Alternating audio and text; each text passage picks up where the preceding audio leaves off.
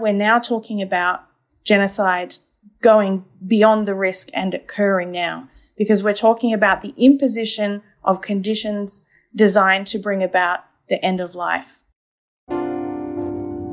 Medieval crimes are being committed. I come with clean hands. Victims of horrific crimes want justice. We don't have anything better than this. This is Asymmetrical Haircuts, your international justice podcast, with Janet Anderson and Stephanie van den Berg. All rise. Hi, Steph.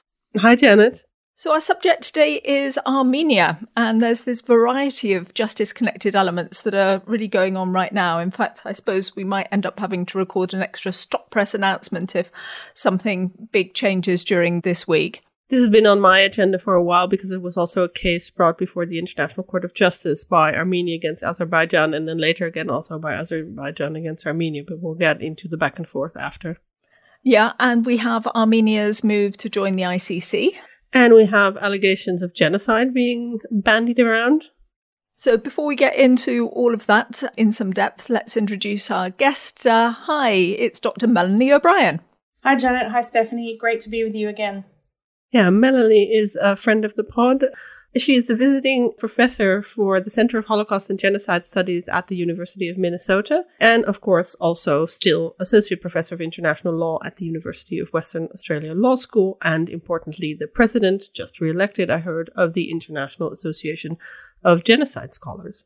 And just to remind you, the times that Mel's been on the podcast before, I think most recently was when we were talking about what kind of obligations might be on states to actually deal with genocide? When does the obligation to intervene kick in?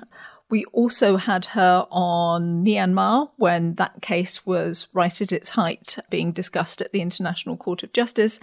And we've also had her on a Ukraine podcast talking about the different uh, ways towards justice. And I think for me, what connects all of those things is the myths and the expectations and the lack of clarity around what happens with genocide and allegations of genocide. And I think that that fits into this podcast as well. What we're going to kick off with is Armenia joining the ICC. Apparently, some barriers were removed and they've now gone to the parliament to seek ratification of the Rome Statute. Yeah, this is really big, obviously, in our world, anytime anybody wants to join the ICC, but it's also very big geopolitical news because Russia is seen as one of Armenia's main partners right since the collapse of the Soviet Union. And, well, why don't you fill us in with some of the details, Steph? Just give us a couple of the factoids. Stephopedia us. Yes. Well, Armenia signed the Rome Statute in 1999, but it hasn't ratified it.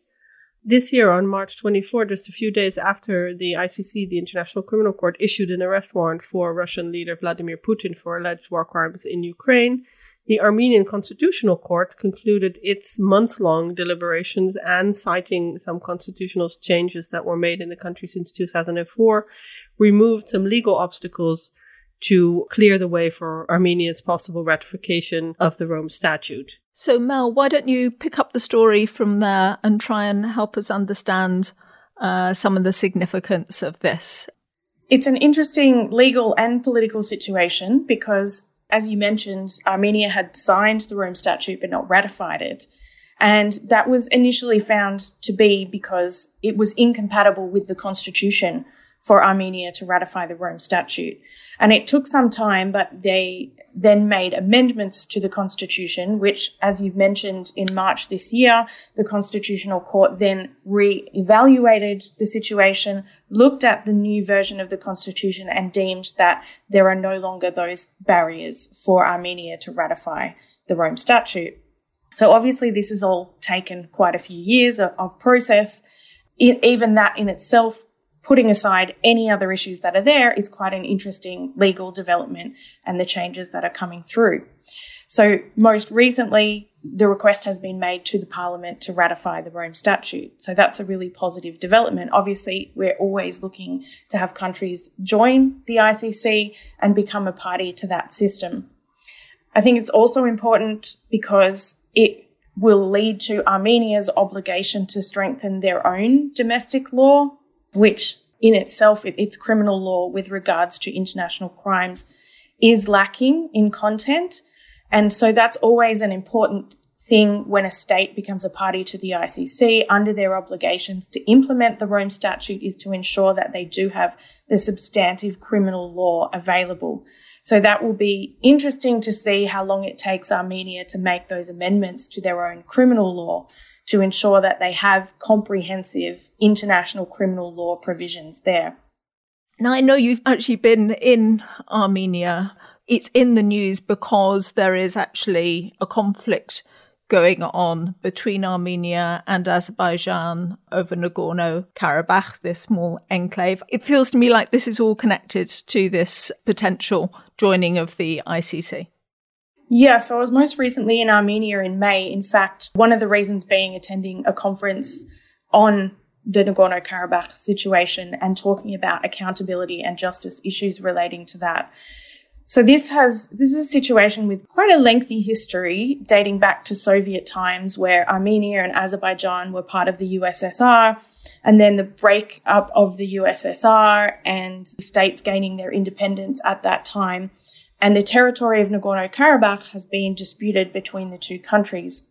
The history being that it has an ethnic Armenian population that has lived there for a very long time, although this fact is disputed by Azerbaijan. However, Azerbaijan is the only country to dispute that fact.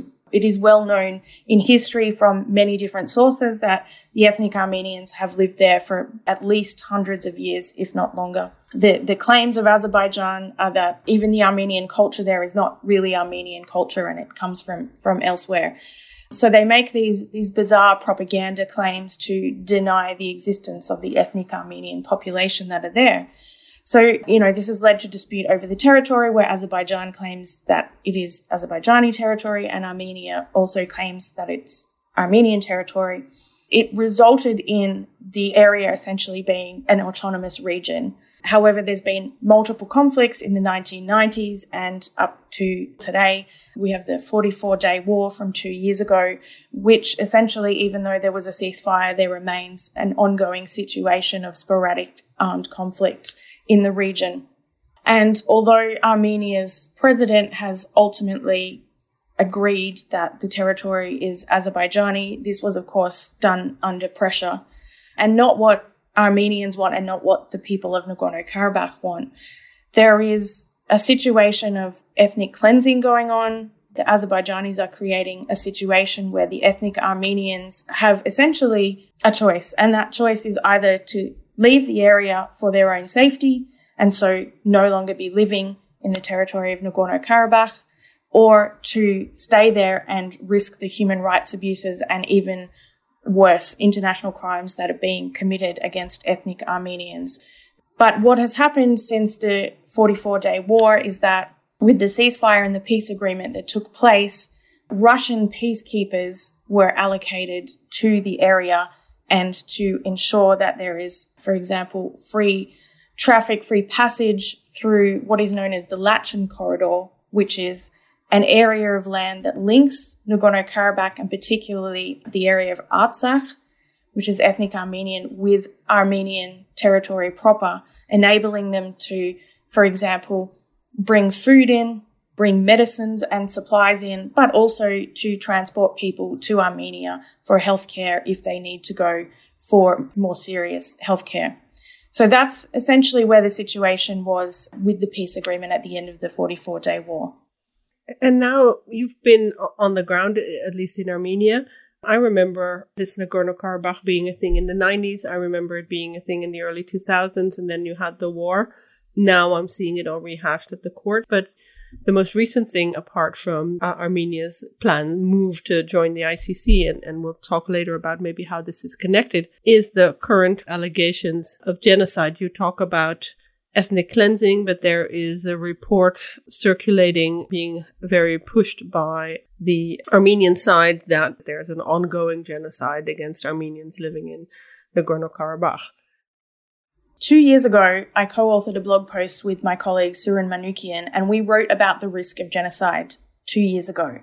It was a blog post, so we couldn't possibly cover all the risk factors, but if you take the list of risk factors, they are there. If not all of them, then most of them are there. Things like previous experience of genocide by the Armenians from the Turks. And in this situation, Turkey is supporting Azerbaijan. So they are part of this. So it, it still does have a connection to the 1915 Armenian genocide. That's just one example. The risk factors are quite numerous here. But in looking at the behavior of Azerbaijan, there has been an extensive campaign of hate speech against the Armenians from the Azerbaijani authorities. And we're not just sort of talking about, you know, one statement once by one person. We're talking about consistent statements, not just by President Aliyev, but also many others in the leadership regime of Azerbaijan government, but also coming out of the media, coming out of all sorts of different sources through religious entities, but also educational institutions, professors, for example. And, and there's been warnings that there's a whole generation of Azerbaijanis who have been essentially indoctrinated to hate Armenians. And so there is a fear that the idea of future reconciliation would be very difficult to achieve because of that. However, the reason I'm talking about these is because they are genocide risk factors. As I said, there are only some of them. And we do have the presence of, at a minimum, war crimes being committed um, in the context of the conflict, where Azerbaijan is taking Armenian soldiers as prisoners of war, but then not affording them the rights that they are entitled to as prisoners of war, for example, under the Third Geneva Convention. And I will point out that Azerbaijan is a party to all of the Geneva Conventions and so is obligated to comply with those rules of international humanitarian law. Those rules, however, are also customary international law. Um, so there are allegations that Azerbaijan has executed prisoners of war, has tortured prisoners of war. There are videos of torture and execution of soldiers that Azerbaijan has captured and even also of civilians that they have captured. So when we're talking about the human rights abuses that are being carried out, we are talking about actually serious international crimes. And in the context of the risk factors of genocide that we've been looking at for at least the past two years, if not more, where we're talking about hate speech, we're talking about specific targeting because they are Armenians, we are talking about the destruction of Armenian culture and Armenian cultural artifacts, such as khachkars, which are essentially like tombstones, memorial stones, churches. When you put all this together, there's high risk of genocide. So two years ago, I was talking about the risk of genocide. Late last year and early this year, the International Association of Genocide Scholars Executive Board released statements where we talked about again, our concern of the risk of genocide in Nagorno Karabakh, bringing these together. However, I think what we now see is that we are beyond risk, and that is because of the blocking of the Lachin corridor. And because of the blocking of this corridor, that means that the people in Nagorno Karabakh have no outside access. In March this year, I was in Canberra in Australia at Parliament House and I was meeting with representatives from Nagorno Karabakh with Australian politicians, and they were telling us about the dire situation back in March this year. They were already struggling to get food. The shelves in the stores were already empty back in March this year. When it's winter, it's extremely hard to grow their own food because the ground is hard. So they need to have greenhouses if they're going to grow their own food. So already in March, people were running out of food. They lacked medicine. They were already being blocked from traveling outside of Nagorno Karabakh to get healthcare. So people have already been dying in the area. And we know now there's at least one person has died from starvation in the area that has been reported. And people are dying because they cannot leave Nagorno Karabakh to enter Armenia to get more serious healthcare treatment that they need. So that's why we're now talking about genocide going beyond the risk and occurring now because we're talking about the imposition of conditions designed to bring about the end of life here. So blocking access of food, healthcare, and even at this point, humanitarian aid. As we know, the International Committee of the Red Cross has even been barred from bringing in humanitarian aid to the area. These are all things that came up in the Armenia Azerbaijan case at the ICJ. There are actually two cases. It started in 2021 with Armenia filing a case against Azerbaijan under the CERD. And then, of course, Azerbaijan turned around and filed a claim against Armenia, also for violations of CERD. And for us, it's very difficult to weed out what is what. We had two different hearings on provisional measures. The first one before the blockade of the Lachin corridor was all about demining from the Azerbaijani side that Armenia's complaints are quite consistent on what's happening. And the Azeris basically insisted that Armenian troops had entered into their country and had all these landmines and they were booby trapping uh, Azerbaijanis who were living there and discriminating against them. Now, with the blockade of the Lachin corridor, there's a lot of the things that you mentioned uh, were also all mentioned by Armenia. The Azeris, and I'm going to state this just because that is what they say is happening, said that this the corridor isn't actually blocked and it's not military doing it, but it's anti-oil protesters. All this to say, this has also grown into be a huge ICJ case with a lot of back and forth. And as a journalist who covers the ICJ, it's driving me slightly crazy because both governments have taken these American PR firms to do their PR about whatever they file. And they call you five, six times a day when they file something that they think is important. And every paragraph that gets added to the story, I get five calls about. And when I write a story, that says Armenia says this, I get the Azerbaijan side on the phone saying that their side should also be on it and vice versa. It's hard for us with that barrage of PR to tease out who is saying what. Now we, we talked about Moreno Ocampo. Um, Janet, you want to take the Rodney Dixon critique of that? Yeah, I think um, we should add in what it is that has been said on the other side. I've just did a quick scan through of what we've heard from Rodney Dixon, King's Counsel, KC, because uh, Azerbaijan brought him in, and that's another one that's ended up in our inboxes. He calls the Luis Moreno Ocampo opinion fundamentally flawed. Basically, says it's an unlawful and unrecognized regime. This was an groundless allegation, the genocide allegation. It's all exaggerated. There's a lack of context and a mischaracterization of the ICJ proceedings. I mean, you know, a lot more smoke than than detail here. And I'm wondering again, Mel, when you have all of this smoke from each side, you know, lots of interpretations, how do we cut to the chase? How do we cut to the reality? I think in this situation, uh, there's a couple of things.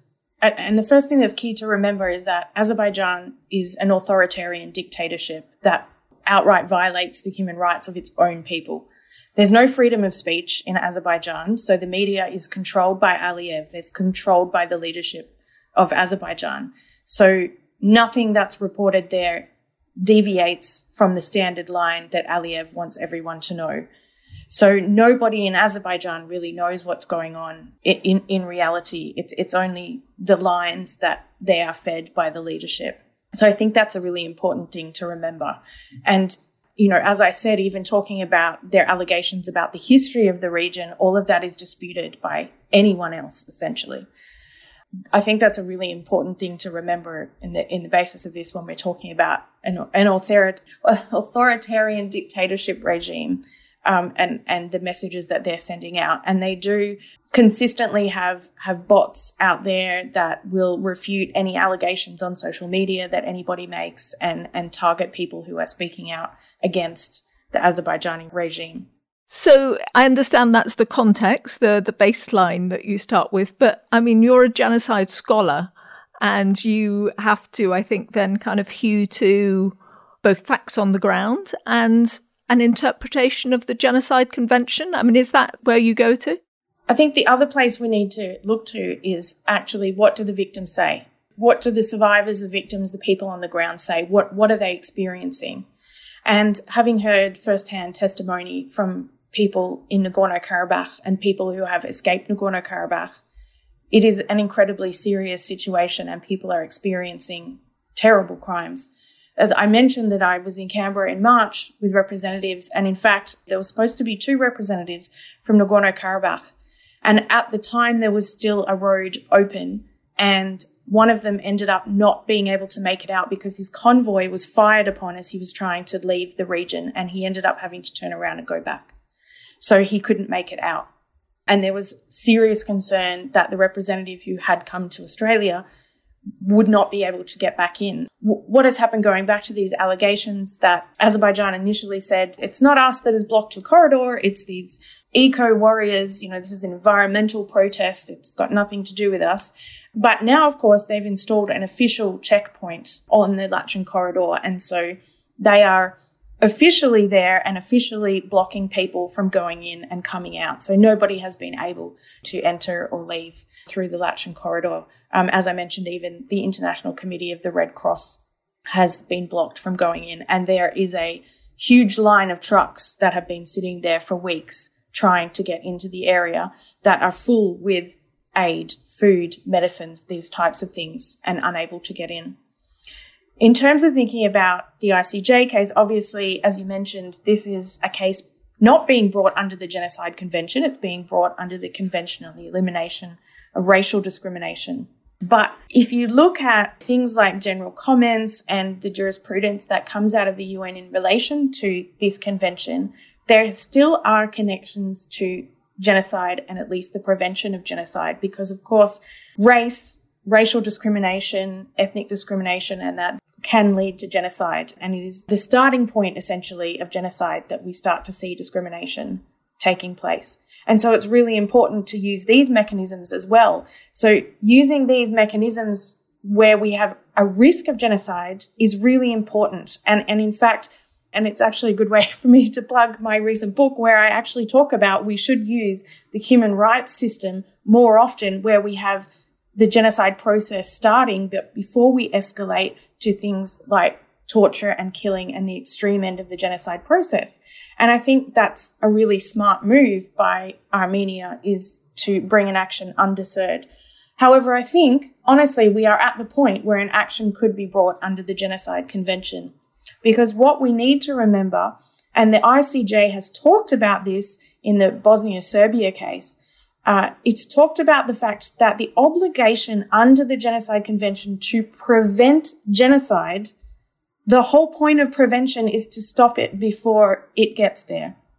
And so we are at a point where I believe that states have an obligation under the Genocide Convention to act to prevent genocide from occurring in Nagorno Karabakh. I mean, I think we are already there. I think we're beyond risk, but that obligation, I think, kicked in some time ago and certainly has kicked in now, and states should be taking action. And so there is room for there to be recourse taken in the ICJ under the Genocide Convention against Azerbaijan. So, your next move, if you had to advise the Armenian government, would be possibly to file a genocide case with the ICJ? They absolutely could do that.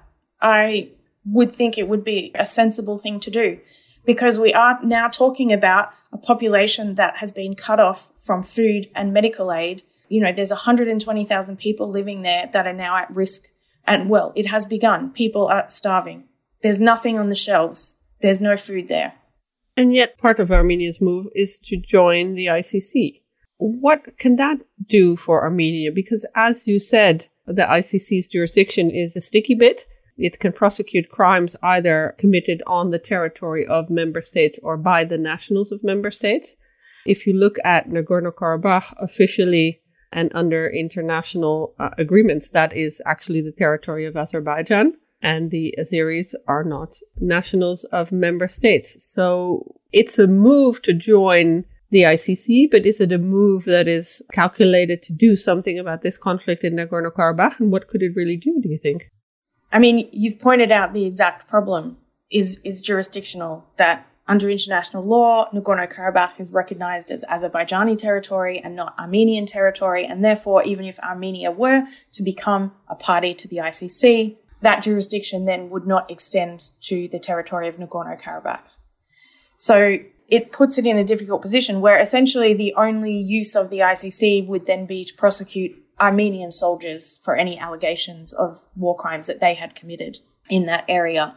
So it is quite a difficult situation. And it's ironic because, as you mentioned, the ICC had just released its arrest warrant against Vladimir Putin. And Armenia has this relationship with Russia because Russian peacekeepers are the ones who are positioned there in Nagorno Karabakh. And so at the time when the Constitutional Court delivered its finding that it was now constitutional and Armenia could join the ICC, Russia threatened Armenia. So in fact, it's interesting because at the moment it could essentially jeopardize the relationship between Armenia and Russia However, it's unlikely that Putin would visit Armenia. So it's unlikely that Armenia would have the opportunity to arrest and surrender him to the ICC. So I don't think that's really a significant issue in, in the practical sense. So it does put them in this interesting situation of what can they really do with ratifying it. I absolutely support them doing it. And I think we all should do that because it's important to be part of that international criminal justice system but in terms of the practicality of being able to use that for the crimes being committed against Armenians in Nagorno Karabakh, there can be little recourse there. It would be quite difficult for them to do so. I think one of the ways that they could use it though is, as I mentioned, Armenia does not have a particularly comprehensive law within its criminal code in terms of international crimes. I mean, the same can be said of the Azerbaijani criminal code as well. But if Armenia were to capture any, for example, prisoners of war from the Azerbaijani side, if they were to capture any Azerbaijanis who had allegedly committed crimes, they would then be able to prosecute them in their own jurisdiction, for example, for crimes committed against Armenians, using that form of jurisdiction, protecting their own civilians. But yes, it is absolutely, it's a little bit of a jurisdictional conundrum that we've got going on here with their ratification. I'm sure you're conscious of this. I mean, I've certainly noticed as we've been doing the podcast over the last few years, the number of times you have a sense of states saying, okay, what's the next extra thing that we can do? Let's use a court um, as our vehicle, our mechanism to try to further our diplomatic, uh, political, and sometimes even our military aims. And so you get sort of these counter cases going on at the ICJ. You get a, a country like Armenia weighing up, you know, shall we join the ICC or not? And everybody interpreting it in very kind of geopolitical terms. And there's use of this term lawfare you know, an alternative way of warfare. But do you think that that's a normal development yourself? The way that as these courts mature and get more embedded into our international system, that we end up them being used more and more in these terms or being uh, seen to be used like that? I think that the term lawfare can be overused in the sense that people assume that, for example, just because a conflict is going on and a state uses an international legal mechanism that they are conducting lawfare, but it's perfectly within their rights to use an international legal mechanism, including courts. And that's what they're there for. They're there to be used. We have treaties that are there to be used. If we're talking about the laws of war, we're talking about the Geneva Conventions. They're there to be used in a time of conflict. And, and so for the ICC to be a factor in this or for the ICJ to be a factor in this situation. I mean, Armenia brought the case before the International Court of Justice because there are violations, allegedly violations going on of the Convention on the Elimination of Racial Discrimination. So they should be using that. I mean, we should see more use of the ICJ when it comes to breaches of human rights treaties as well, more generally. But I hesitate to always use the word lawfare simply because there's also a conflict going on because we have these mechanisms there to be used and, and they should be used more often. And we would like to have more faith in them that they can be used as a mechanism, you know, a more low key mechanism rather than armed conflict itself to bring an end to disputes between states. What do you think about the scholars getting pulled into these position papers or, you know, Rod Dixon saying this, uh, Moreno Ocampo saying that? You have wrote as a scholar about the risk of genocide in uh, Nagorno-Karabakh, and you're now saying this has gone beyond the risk. You would suggest it's already happening you know, do you get approached by the Armenian government? Like, wouldn't you like to write a blog about this or that? I'm just trying to figure out how that goes behind the curtain because I only see the outcome of it when it's pushed on me by the public relations firms. Certainly, it is part of the role of scholars and to be advocates. It's not an obligation part of the role, so not everybody takes that on, and that's perfectly fine. But for those who want to do advocacy, we are, I think, well placed to do that because we become experts in the field.